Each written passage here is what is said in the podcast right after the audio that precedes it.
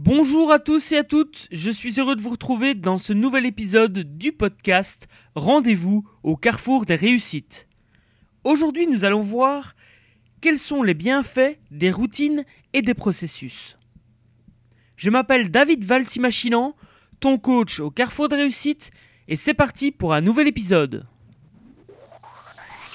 Bienvenue au carrefour des réussites. De nombreux partages pour obtenir plus de temps améliorer votre santé et augmenter vos revenus. Conférences, formations, podcasts et interviews pour que vous puissiez atteindre votre liberté. Continuons à co-créer de la valeur pour changer le monde à notre échelle.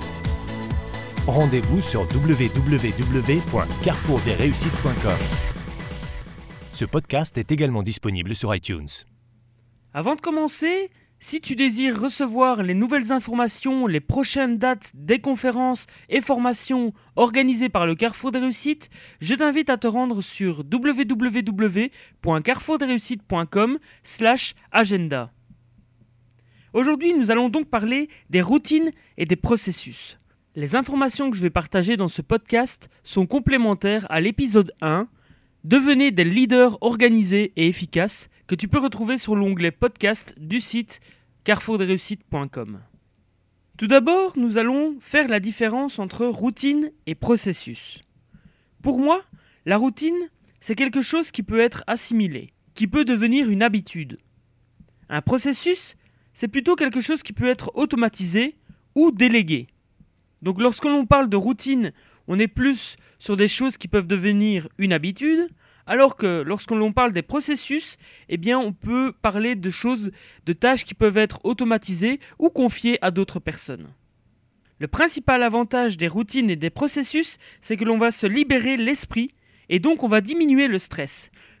Donc on va éliminer toutes les choses auxquelles on peut penser et que l'on doit faire chaque semaine, chaque jour ou chaque mois et on va automatiser cela ou on va créer de nouvelles habitudes justement pour ne plus avoir à y penser. Il est donc important de repérer les routines qui sont bienveillantes et les routines qui nous empêchent d'avancer. Pose-toi la question, est-ce qu'il m'arrive de faire des choses similaires chaque jour, chaque semaine ou chaque mois?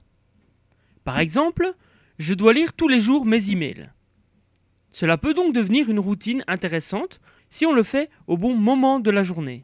En ce qui me concerne, je lis mes emails uniquement après avoir terminé les trois tâches que je dois réaliser chaque jour qui vont me permettre d'accéder à mes objectifs, de concrétiser mon rêve. Si je lis mes emails le matin, je sais que des urgences vont arriver et ces urgences ne sont pas forcément des urgences pour moi.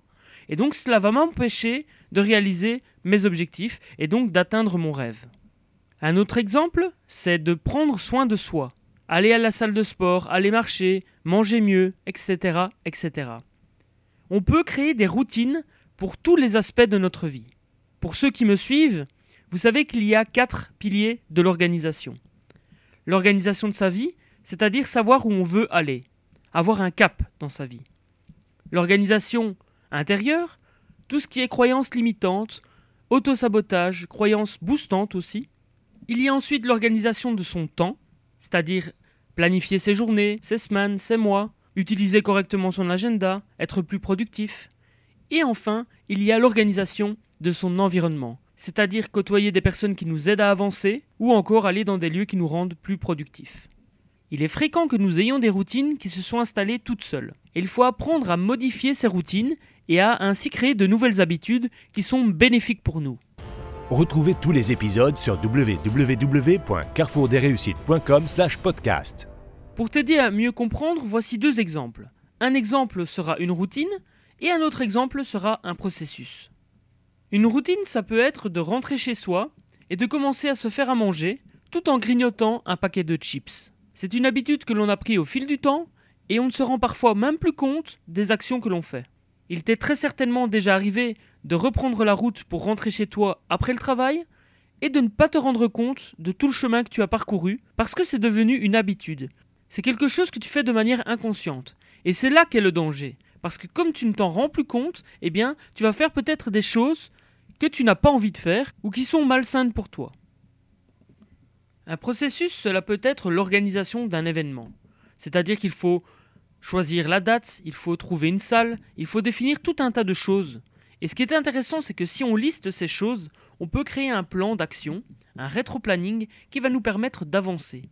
Et le réel avantage des processus, c'est que l'on peut confier les tâches à quelqu'un d'autre ou à une machine.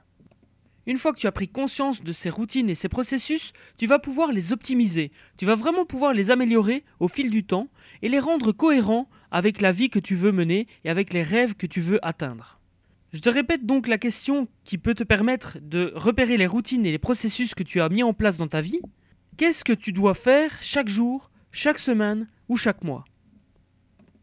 Si tu désires aller plus loin et travailler avec moi tes routines et tes processus pour devenir plus efficace, pour devenir plus épanoui, je t'invite à te rendre sur carrefourdesreussites.com slash coaching. Une fois que tu as listé toutes ces choses que tu fais chaque jour, chaque semaine et chaque mois, je t'invite à prendre un calendrier et à te dire ok, je dois faire ça tous les jours, eh bien, à quel moment de la journée je vais le faire? Ensuite, je dois réaliser ça toutes les semaines, à quel moment de la semaine je vais le faire? Et pour ce qui est des tâches que tu dois réaliser mensuellement, eh bien je t'invite à placer ça sur le calendrier, à te dire ok, il vaut mieux le faire en début, en milieu ou en fin de mois. Et tu deviendras ainsi plus efficace parce que tu sauras que tu dois faire telle ou telle chose à tel moment de la journée, de la semaine ou du mois. Et tu vas pouvoir vraiment ainsi diminuer ton stress parce que tu auras libéré ton esprit de ces tâches auxquelles tu penses habituellement. Mets en application ce que je t'ai partagé dans ce podcast, fais les exercices, souviens-toi que tout est possible à partir du moment où tu l'as décidé, continuons à co-créer la valeur pour impacter positivement le monde. Plein de succès à toi Téléchargez gratuitement votre formation d'une valeur de 87 euros. Rendez-vous sur www.carrefourdesreussites.com.